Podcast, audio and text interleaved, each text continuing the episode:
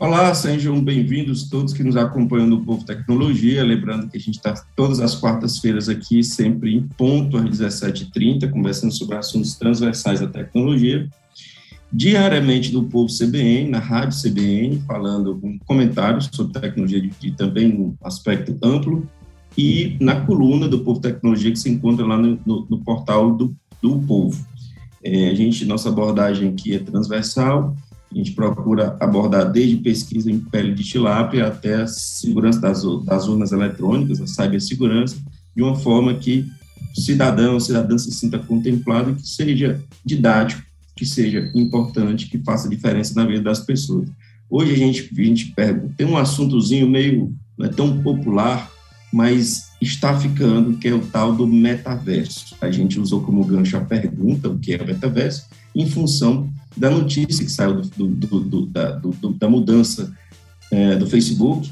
Ainda não está muito claro se a, se a holding ou se a própria rede, mas há ali uma intenção de, de, de é, potencializar a, a rede é, por meio de um nome novo, Meta, obviamente, faz referência ao metaverso. E a gente tem o prazer de chamar aqui para a nossa live o Pedro Benevides, que é estrategista digital e especialista na ciência do consumo na empresa Distracking.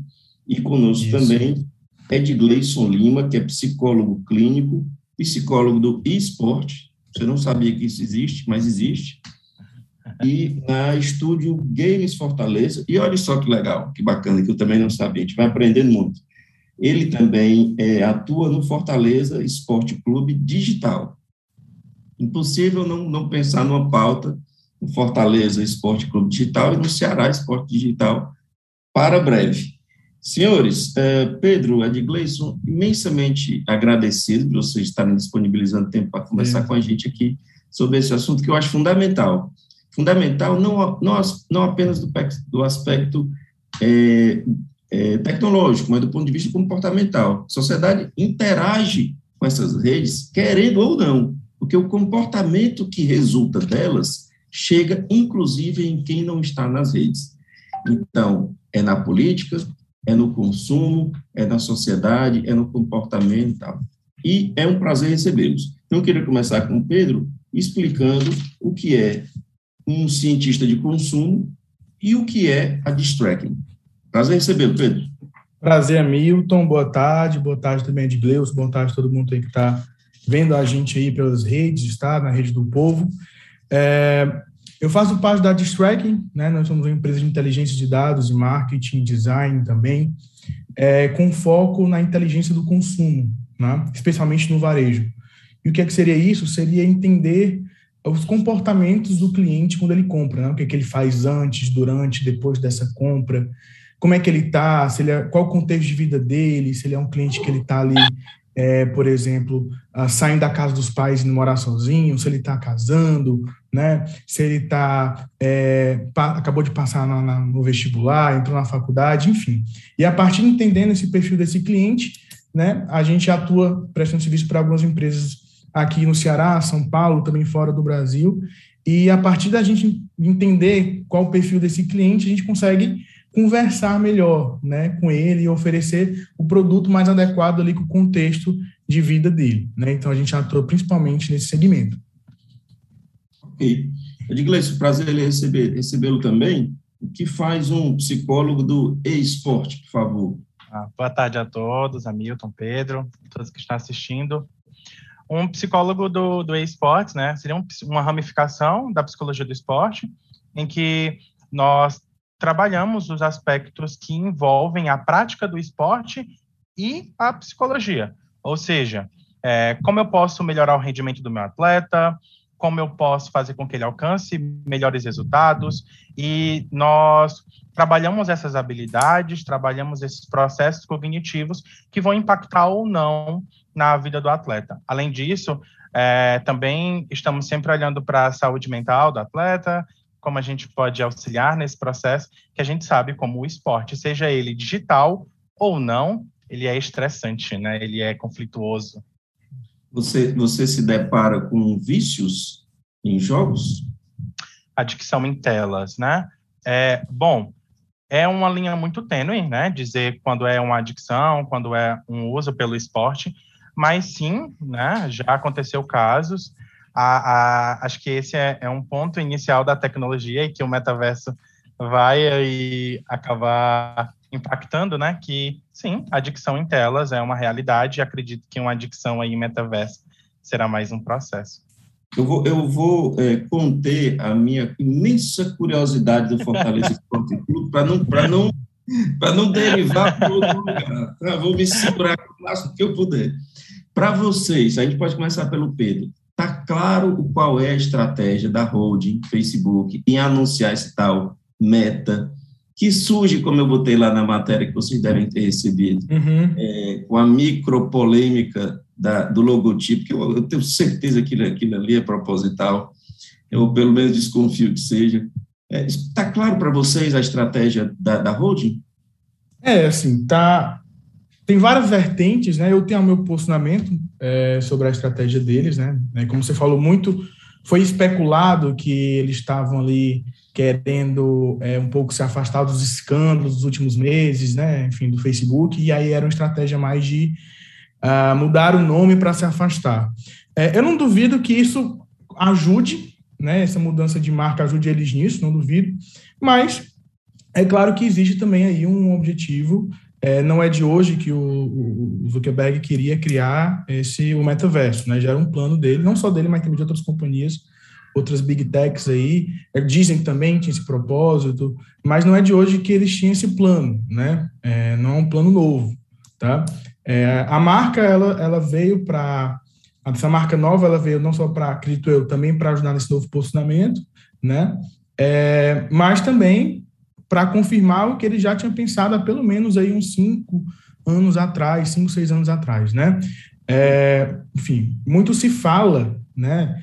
Que ele sempre teve ali um, uma dor porque a internet meio que ela é pautada pelo Google, né? Então, assim, quando você entra para pesquisar o conceito da internet, você em tese entra no Google.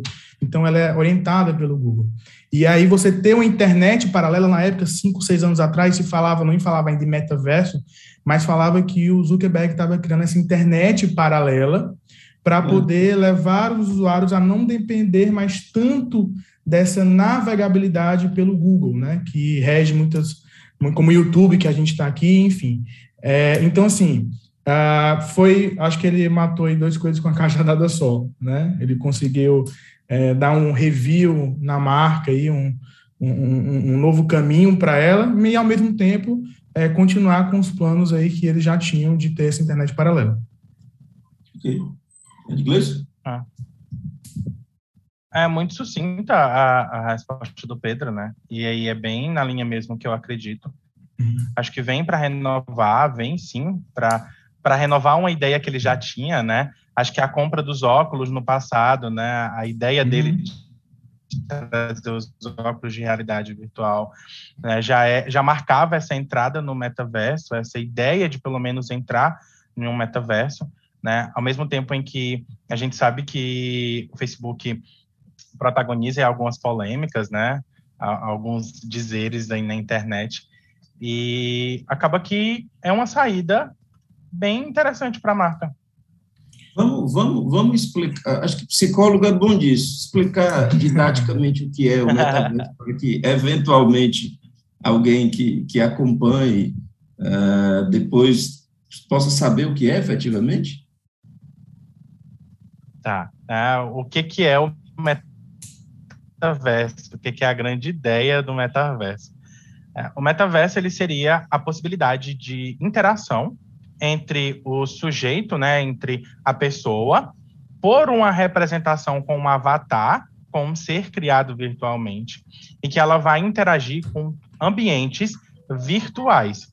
E aí, não só ambiente, mas objetos e outras pessoas que estão ali é, dentro do, daquele ambiente virtual que, ao mesmo tempo, se relaciona com outros ambientes, o que criaria uma rede infinita, né? Então, dando um exemplo para se tornar mais claro, imagina que eu preciso ir numa livraria com a minha mãe e eu estou em uma cidade, ela está em outra, mas eu realmente preciso ir nessa livraria porque a gente tem uma experiência afetiva, a gente sempre ia lá. Então, eu utilizo a tecnologia, me transporto virtualmente para esse local com o meu avatar. A minha mãe faz o mesmo e a gente consegue ali andar pela livraria, tocar nos livros, ver toda a ambientação. Quem sabe até mais na frente tomar um café ali virtual e ter o receptor tátil para isso, né, de se tocar, de se ver, e ao mesmo tempo eu tô deitado na minha cama e ela tá na poltrona dela ali em frente à varanda. Nada impede que se compre o livro e o livro chegue na casa de, de, de Exatamente. Exatamente. Pedro, e, aí, e aí entra um aspecto interessante, perceba, que é economia lá dentro dessa, de um novo mundo. Dessa realidade. Uhum. Você faz compra, você faz, vai a um, a um determinado show e, e, enfim. Pedro, quer complementar alguma coisa? É, uma das, complementando aí a, a, a moção aí do Ed Gleison, uma das melhores definições que eu encontrei, né, é, quando fui me adentrar ao tema do metaverso, é que ele muito mais do que um local, né, ele é sim um local, mas veja, muito mais do que local, ele vai ser um momento, ele vai ser um tempo. Explico melhor. Uh, você vem, nos últimos anos, de uma transição do físico para o virtual. Então, eu tive o esporte, que ele saiu do mundo físico foi para o virtual. Eu tive a moeda, né, as criptomoedas aí que saíram, estão saindo do mundo físico e indo para o mundo virtual. Eu tive as skins dentro dos esportes, né, que é as roupas, né, digamos assim, que eu saio do um, uma roupa sai do mundo físico e vai para o mundo virtual. E uh, o metaverso seria um momento, acredito eu, que eu tenho o local, eu tenho um convívio saindo no mundo físico e no mundo virtual. Veja que, por exemplo, agora eu já, eu já os cartórios já estão indo para o mundo virtual, né? Você já não precisa mais fazer reconhecimento de firma, é, por exemplo, fisicamente, já tem sistemas para você fazer online. Então, você tem um mundo migrando seus aspectos, né? Moeda, a maquiagem, ela saiu do mundo físico e foi para o mundo virtual. Como, Pedro? As pessoas utilizam os filtros hoje, filtros. né? É, então, assim, você tem elementos que estão sendo extraídos do mundo, do mundo físico e do mundo virtual. E qual o ponto final? É quando eu, eu mudo local, né? quando o convívio sai ali do mundo físico e vai é, em tempo real para o mundo virtual. Claro que não é uma coisa que acontece é, em, em, da noite para o dia, né? É, eu acredito que tem uma frase do Tim Cook, né, que é o, que é o CEO lado da Apple, que quando eles foram lançar os, os fones de ouvido, uh, os fones de ouvido sem fio, ele falou isso, olha, a Apple relutou muito para lançar os fones de ouvido sem fio, mas alguém tinha que começar, né? E aí eles, de fato, foram os primeiros a, a engrenar essa, essa briga dos fones de ouvido sem fio, nas coisas sem fio. E eu acho que é mesmo, fazendo analogia para o Facebook, acho que o Facebook está dando esse start, né? É, do, da, do metaverso, né? É uma consequência de tudo que vem acontecendo. Claro que não é da noite para o dia, como eu falei, e claro que tem um pouco de de, de medo, né? Porque é, é como, enfim, existem problemas psicológicos que envolvem, existe convívio social que se altera, né? É, o distanciamento 100% do mundo físico, ele é uma coisa que dá um pouco de medo, né? Porque, enfim, nós somos pessoas, gente gosta de gente, então a gente gosta de ter gente, né? Até que ponto a virtualização da gente realmente é a gente que está lá no mundo virtual, né? E não é um ser virtual. Então, assim, você começar a perceber que eu estou no virtual e ali é gente, entende o que eu estou querendo falar? Não sei se estou sendo, estou filosofando demais, mas é, é, complexo esse negócio de chegar no virtual e ali é gente mesmo, em tela virtual ou é virtual? Então, assim, Sim. É, assusta um pouco, mas eu sei que não é uma coisa por noite por dia, como não foi. Estão chamando já esse momento aí de Web 3.0, né? Ou seja, a gente veio da primeira web, que foi a web que foi que implantou os primeiros sistemas, a gente teve essa segunda web, que foi essa web de rede social, e seria esse novo terceiro momento, essa terceira era da internet, que é essa internet, essa internet paralela. Então, assim, assusta, mas eu acho que a cada dia, baixa sua preocupação, vamos caminhando passo a passo. É natural que assuste, é um, é um mundo diferente, novo, não é a primeira grande mudança da humanidade, mas é algo é, que assusta em função da, do, do, andar paralelo à vida cotidiana. Mas, o, e, inclusive, a dificuldade de você estabelecer legislações, fiscalizações, etc. Mas, mas enfim, independente disso, é, não, não há uma preocupação aí extra pelo fato de sair de uma pandemia, onde no, naturalmente você, a, a grande maioria das pessoas não vai sair bem. E já, já ser é, cercado por. Porque nós estamos tratando de uma empresa comum, não. Nós estamos tratando de uma holding planetária que sabe mais sobre você do que você, às vezes. Então, Ed Gleison, fala aí sobre, sobre sua preocupação. É, em geral, a tecnologia ela sempre foi uma preocupação para a psicologia, para as ciências que se dedicam à saúde mental, né? É, mas o que, que vai acontecer com essa tecnologia e como a gente vai se relacionar com ela é que vai realmente dizer, bom, vai ser algo positivo ou vai ser algo negativo? Porque quando a gente traz, por exemplo, um contexto de pandemia, a tecnologia ela ajudou a gente a passar por esse processo. Né? Assim, é, seria muito mais difícil um processo pandêmico em que eu não tivesse um telefone para conversar com alguém que eu amo, em que eu não tivesse uma videochamada para conversar com alguém, para ver alguém, para compartilhar algumas atividades, né? Eu, eu, eu cheguei a ver, até fiz atividades como, por exemplo, é, almoçar e jantar com pessoas que eu gostava, utilizando ali minha videochamada para aplacar um pouco da saudade, né, da necessidade de contato. Empresas então, fizeram happy hour, todo mundo Happy né? hour, né? é, chá de revelação virtual, aniversário virtual, hum. né? Então a gente teve várias experiências que a tecnologia ajudou. Só que quando você está pensando em, bom, eu, eu vou agora emergir um, um pouco a, a mais, né? É, e aí é uma preocupação que eu tenho aqui na Studio Games e que a Studio Games também tem para com os seus clientes, né? É, bom, como é que eu estou me relacionando com essa tecnologia e até que ponto aquilo ali vai realmente ser benéfico, ou vai me promover um entretenimento, vai me promover saúde ou desenvolvimento, ou vai me promover um certo prazer. Porque quando eu falo de um multiverso, uma das primeiras coisas que me vem à mente é: cadê o limite? Como é que eu vou impor um limite nisso? Né? É, é, como é que eu vou fazer para que as pessoas simplesmente, quando tenham um problema na vida real, não fujam, bom, eu vou desaparecer aqui, né? É, e até que ponto o viver virtual vai ser mais importante do que o viver no plano físico. Né? Quando a gente desce um pouco mais a escala para crianças, como é que eu vou explicar para a criança que o mundo físico e o mundo virtual ele é diferente? Porque se eu compro e chega na minha casa, por exemplo, se eu abraço e sinto, se eu coloco um, um óculos e eu vejo aquela realidade? Quando é que para? Onde é que está o limite disso? Então, isso é preocupante. A gente pode vir a, a, a chegar a mesmo a, a surgir, né, é, novos transtornos, né, novos adoecimentos psíquicos que a, a, psicologia vai ter que se adaptar mais uma vez e lidar com essa situação. É, eu normalmente faço uma rodada de perguntas e participações ah, quando a gente está com meia hora, no entanto, eu vou fazer um, um, um é, o José Filho, que pergunta o que o metaverso pode impactar para a educação das crianças. Eu acho que a gente vai ter que, a humanidade vai ter que aprender junto, mas eu vou deixar que vocês respondam a, esse respeito. O que é, eu, pode impactar na educação? É, eu gosto de pensar, né, quando você tem dúvida sobre alguma coisa, você volta de onde a gente veio. Se você pensar que o fogo foi uma tecnologia, na época, quando foi descoberto, Sim. né?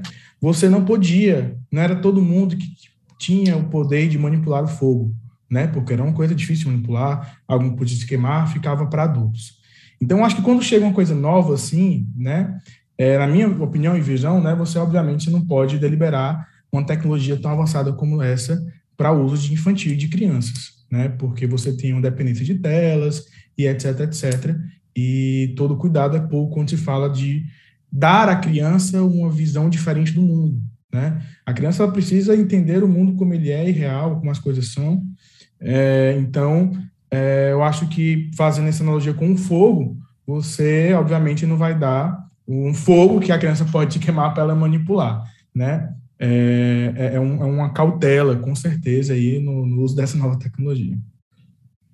Sim. Mais desafio para os educadores eu, eu acho que na educação, assim como a, a tecnologia é, hoje ela, ela nos ajuda bastante, vão ter aspectos que possam ser interessantes. Por exemplo, hoje é muito mais difícil que eu simule uma sala de aula para um aluno que está em casa, né, ali no, no, no, no, processo de educação virtual. Mas talvez com o metaverso eu consigo fazer uma integração dele, né, de palestra, estar ali fisicamente. Uma palestra com um grande especialista que sequer vai deixar o país dele. Sim. Sim, isso seria fantástico, né? E ao mesmo tempo que eu posso garantir é, a, a, interação também, né? Quando as crianças elas estão em um processo de educação, a interação social é importante. E embora elas estejam no mundo virtual, também é interação. Eu, eu trago um exemplo disso, por exemplo, a Ariana Grande, que fez um show dentro do Fortnite. Né? Então, assim, é, é, fantástico e as pessoas estavam interagindo, a internet ficou polvorosa, né? Teve a questão de grupos ali se filiarem e amizades que surgiram em cima disso. Então, toda a relação virtual também consegue ser uma relação social e ela pode sair dessa tela. Então, a tecnologia, ela pode ajudar. Sim? O Emicida, salvo engano, também fez, fez, um, fez um show, não? O MC eu não recordo. Eu sei da, da Ariana Grande que eu até cheguei a participar eu do evento. Posso estar equivocado, mas eu acho que sim. Vou procurar isso aqui depois. E é bom deixar assim, deixar claro para as pessoas que o próprio Fortnite é um, é um metaverso, ou seja, já existe. Jogos são, né? Hoje. Pelo menos dominado algumas, alguns aspectos de funcionamento dele. Agora, o que, o, que, o, que, o que preocupa é a potencialização potencializando por conta da força econômica e da força de capilaridade do Facebook. E também pela fuga dos problemas dele, que estão sendo é, questionados em diversos países. Né? Então, é com que disposição é que, o, que a empresa vem para fazer o quê? Ela está disposta ao quê para poder é, mascarar todas essas questões que, que estão acontecendo, né? Isso, para mim, é, é, o, é o ponto mais delicado de todas essas abordagens. Se alguém quiser comentar, ou, ou eu seguir de frente? Não, pode seguir. Bom, o professor Sérgio Araújo, que eu agradeço imensamente estar sempre conosco aqui, ele pergunta uh, de que maneira o metaverso impacta positivamente a vida das pessoas. Acho que a gente acabou passando um pouco por isso, né? Uhum. É, e pergunta também e perguntar a você, Edgleison, na pandemia, a utilização dos recursos de internet estabeleceram situações reais em ambientes digitais. Ou estou errado, que seria já um, um exercício, né? Sim, sim. Isso é, deixa muito claro como a, a, tecnologia nos ajudou na pandemia e ela já dá um, um primeiro é, gostinho, né, do que, que seria essa possibilidade de, de, de um metaverso. E aí eu volto à minha fala de que não é a tecnologia que vai ser um problema, mas é como a gente vai utilizar, como a gente vai se relacionar com ela, né? Então eu, eu, eu, eu vejo no metaverso uma possibilidade é, imensa, desde educação, é, lidar com, com, com, com, enfermos, né, com adoecidos, é, até mesmo de, de trabalhos é, voltado para psicologia. Imagina eu poder lidar com uma pessoa que tem uma fobia específica e eu poder, em algum momento do tratamento, é, colocar ela dentro dessa realidade de uma forma segura com aquilo que ela tem medo e que eu possa estar do lado dela para poder lidar com, aquela, com essa situação. Né? A pandemia, por exemplo, na tecnologia, ela permitiu que os consultórios de psicologia adentrassem a residência das pessoas. Então, muito mais pessoas tiveram acesso né, a, a, a uma experiência que é prioritariamente presencial, né, que foi feita no virtual e que os pacientes relatavam se sentir acolhidos, abraçados, né, ali, que sentiam todo o que eles sentem num, num set terapêutico na questão virtual. Então, sim, a, a pandemia ela já mostra que, que a tecnologia pode auxiliar nesse processo e já deu um gostinho do que, que seria esse, esse metaverso. É, é, Pedro, que indústrias você acha que poderiam ser potencializadas num cenário, digamos, de, de do metaverso ser normal e todos nós estarmos lá, chega a noite e vai transitar? Então, é, que indústrias é... você acha que tendem a ser potencializadas? Assim, puxando um pouco para o meu lado, eu acho que o varejo ele ganha muito com isso, né?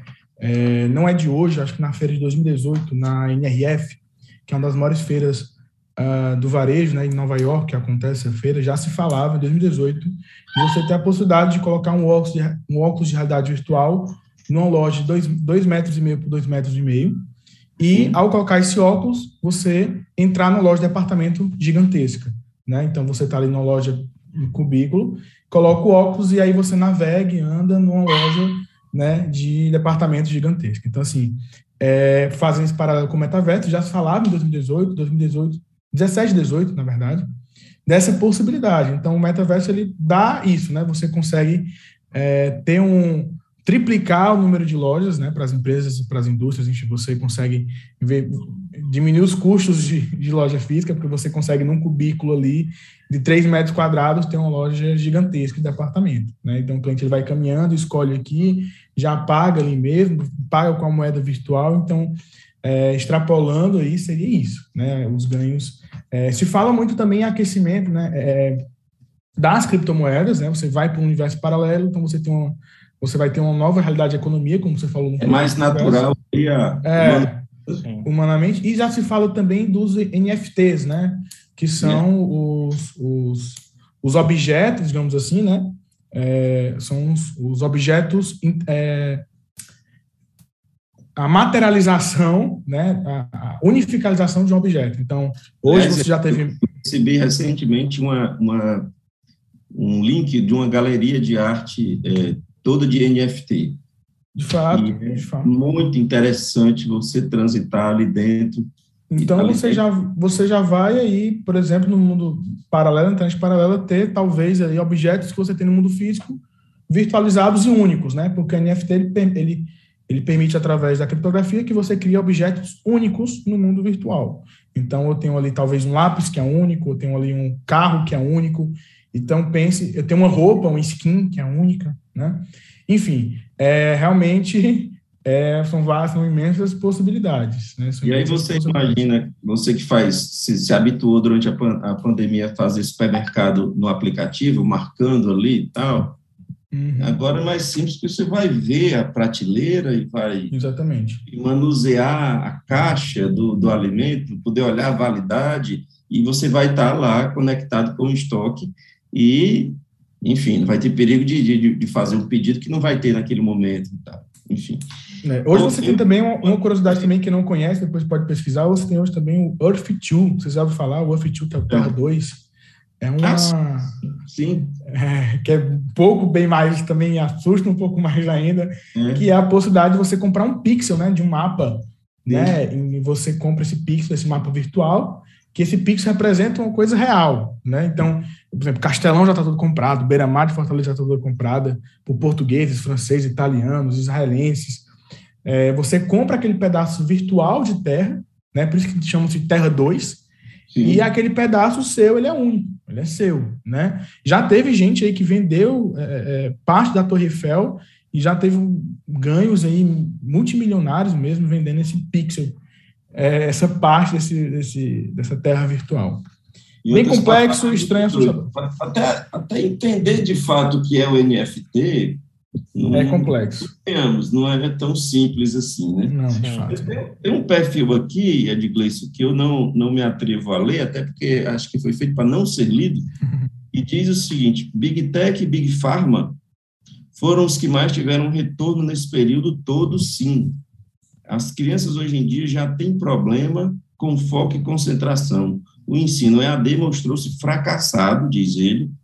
Por isso, por isso, a internet excita demais. A gente pode dizer que o EAD é um processo fracassado? A gente pode dizer que, que o EAD ele, ele precisa de uma certa é, metodologia, né, de uma certa estrutura que não era comum aos profissionais e que talvez ele poderia ter uma, um melhor funcionamento. Mas eu, eu não consigo afirmar, até nem tenho dados para afirmar de que foi realmente um fracasso. Né? Um outro ponto também de pensar é que é um EAD forçado, né? Eu, eu não escolhi fazer o EAD, eu fui forçado a esse processo. E, e, dos primeiros quatro, cinco meses, a gente tem que dar aí o, o, o, desconto de que quem fazia EAD estava aprendendo uma nova forma de fazer EAD. Exatamente. Então, paciência, né? Sim, passa por uma adaptação, não é tão simples, né? É, quando a gente pega, por exemplo, o próprio ensino né, regular, tradicional que a gente vê, as crianças demandam tempo para se adaptar na escola, né? Assim, não é fácil, não é da noite para o dia. Então, o EAD, dentro de um contexto pandêmico, também não seria tão fácil assim. É. O, o Cícero Teixeira pergunta: essa nova etapa tecnológica poderá tomar não, tornar os assuntos corriqueiros, como idas ao cartório ou bancos, mais práticas e seguras? Já tornou, né? Como eu falei, exemplo do. Acho que é notoriedade que chamam, né? Que é essa. É, é, essa já só consegue fazer o, o reconhecimento de firma online, né? Então, assim, daqui a pouco você vai conseguir fazer, talvez, procurações públicas online, né? Você perceber os próprios, o próprio certidão de nascimento, certidão de casamento, já hoje tem um QR Codezinho ali que faz com que você valide aquele documento online. Então, assim, é, existe, já existe muita, muita digitalização aí no processo. É, enfim, dos últimos aí dois anos já tem muita coisa sendo digitalizada aí, né? É, é só uma questão de tempo, literalmente, né? E eu acredito isso, metaverso é uma questão de tempo. Né? A força que essas big techs têm né, é gigantesca, elas realmente conduzem povos, isso é fato, elas ditam regras sociais, e aí é onde talvez a gente tem que ter certo cuidado, até que ponto elas estão é, é, é, orientando o seu jeito de viver, né? Então, essa é a cautela que eu acho que tem que ter. Porque, repito, gente gosta de gente, gosta de ver gente, de pegar, de sentir. Foi assim há vários, há vários anos, é desde o princípio foi assim. Então, é, o que claro que o conto que a internet ela vem para facilitar, ela não é ruim como fogo, ele não foi ruim, mas eu não posso, eu tenho que saber domá-lo, né? Mesma coisa com a internet, as big techs têm um poder enorme. Então, assim, a, a tecnologia que talvez que elas, que elas vão trazer, que elas coloquem para a gente como metaverso, eu tenho certeza que vai trazer vários benefícios, mas eu tenho que saber domá-la. Eu tenho que saber, ó, vamos até aqui, até aqui vai, aqui não vai, vamos, vamos usar para isso aqui, isso aqui talvez seja avançado demais. Como foi pontuada a questão das crianças, olha, talvez não é melhor, é, talvez a partir de tal idade é o ideal, né? Enfim, a formação de uma, como eu falei, a formação de uma criança, ah, talvez ali até a idade da razão, os 12 anos, depende muito do imaginário, né? Então, você talvez prejudicar um pouco esse imaginário com coisas não reais pode trazer, talvez, ansiedade, como às vezes traz, enfim. Então, eu, usando mais uma vez o exemplo do fogo, cautela para domá-lo, né? Cautela para domá-lo. É, é, essencial que essa aproximação com o metaverso, que pode demorar alguns anos, ela seja feita de forma responsável pelas, pelas as grandes empresas, né? Mas que não se permita que eles assumam a frente total desse segmento.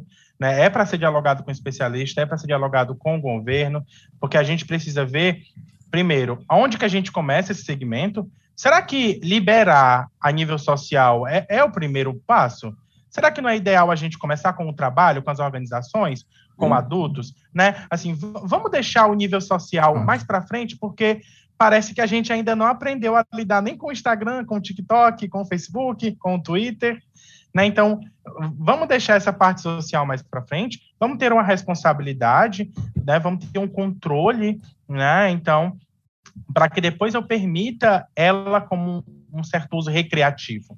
Né? Eu, eu acredito que vamos ter, vamos ter que dosar né, o quanto de metaverso a gente pode ingerir.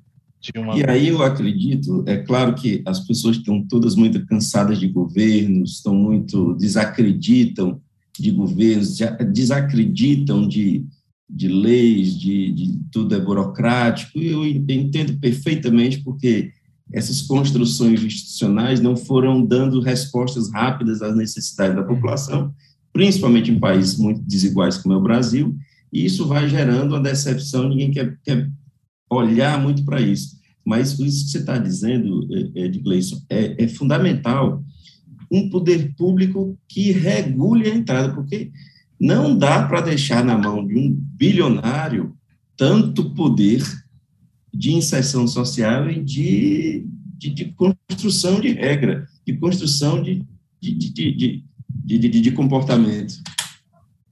Sim, tem que ser, um, tem que ser um, um certo diálogo, né? Tem que ser algo muito bem construído, muito bem pensado, muito bem articulado de como que vai ser isso. Pedro, quando você está estudando a questão da ciência do consumo, qual é a sua preocupação, seu limite ético? Como é que você lida com isso?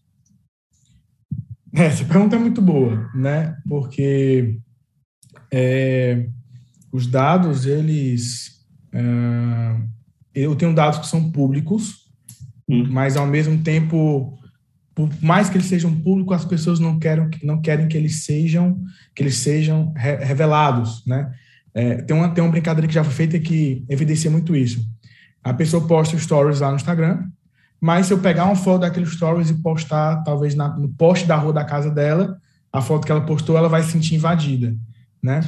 É, porque foi revelado. Então, assim, a gente vive nesse mundo que, peraí, no Instagram eu posso postar minha localização, é. mas se talvez eu for lá na, na porta do condomínio da pessoa e dizer você estava hoje no local tal, ela vai se sentir invadida. Né? Então, existe sim um, um limiar hoje ético, a gente tem um certo cuidado de, por mais que eu esteja dando com dado público, né, que esteja dentro da Lei Geral de Proteção de Dados, uh, até que ponto esse dado pode ser utilizado ou não. Hoje, nas, hoje na, no marketing, né, a gente utiliza literalmente o dado para poder oferecer melhor produtos e condições para o cliente. Explico melhor. Se eu sei que aquele cliente, por exemplo, porque ele me informou no momento da compra, ele está casando, né? E eu sou eu sou uma loja de eletrodomésticos, por exemplo, uma pessoa que está casando, ela vai é, ter ali um, um, um, grupo de produtos que ela vai comprar porque ela está casando. Se ela estiver montando um escritório, ela vai ter um grupo de produtos que ela vai comprar porque ela está montando um escritório.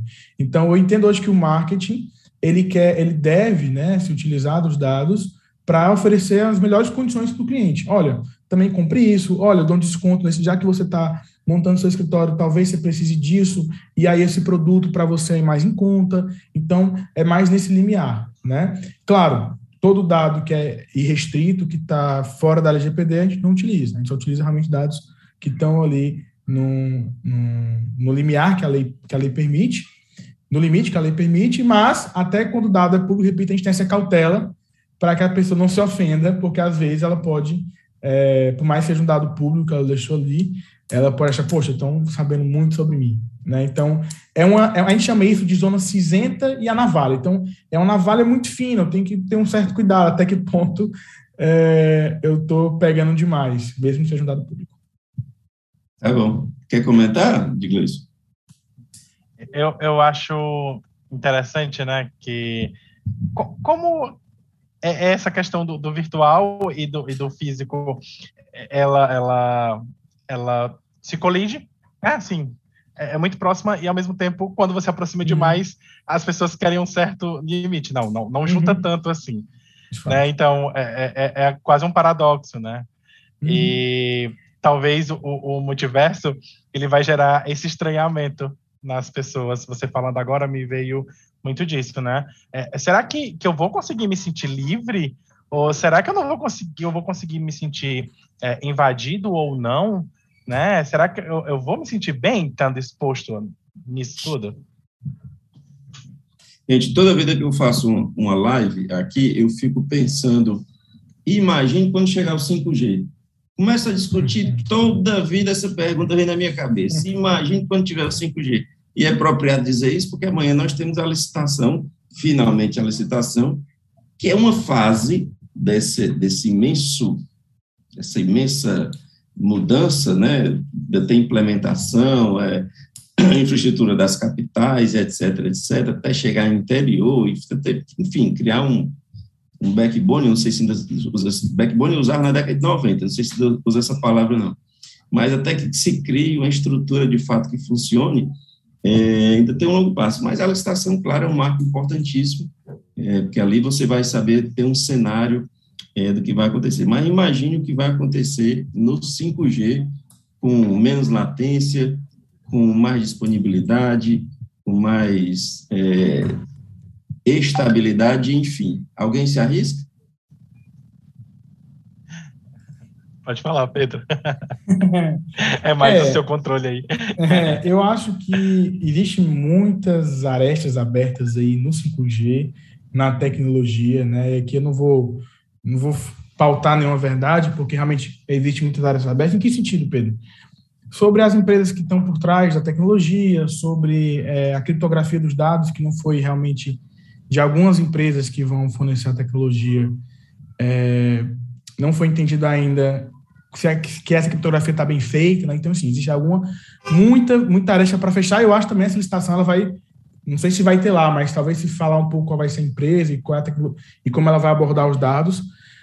É, eu não acho o 5G ruim, como o 4G não foi, ele vai ajudar muito, mas é, o que a gente tem que ter esse cuidado hoje, principalmente em relação a ele, é criptografia, é como os dados estão sendo tratados e tramitados lá né? Porque foi, foi é, várias, algumas equipes de desenvolvedores viram falhas no processo. Né? Então, assim, talvez a gente tem que ver quem é essa empresa que vai ganhar essa licitação e ver como é que ela está fazendo tratamento dos dados do cliente dela, para onde vai esse banco, a gente chama de data lake, né? O lago de dados. Então, como é que ela manuseia esse data lake, esse lago de dados? Como é, onde é que ela armazena? De quem é? É dela ou é do governo? Né? Porque quando é dela é uma situação, quando é do governo é outra. Então, assim, se for dela, já preocupa um pouco, porque ela vai estar com dados de uma, de uma cidade toda, por exemplo. Né? Ela pode ter Sim. dados de uma civilização toda ali e usar esses dados como bem queira. Né? Então, assim, é, eu sempre digo, na dúvida, você sempre tem que ver a, origem, né? a, a, a, a fonte da origem. Então, você vai lá, entra no site da empresa, vê como é que ela trata os dados, vê, enfim, é, para poder fazer um, ter uma opinião. Então, é, não, é, não acho que é ruim uma tecnologia, eu sei que ela vem para somar, mas temos que estar atento essa questão da criptografia. Para a gente terminar, dois comentários. O professor Sérgio diz que há um debate que aponta o fato de que as escolas e universidades se utilizaram de ensino remoto, não exatamente de EAD propriamente dito.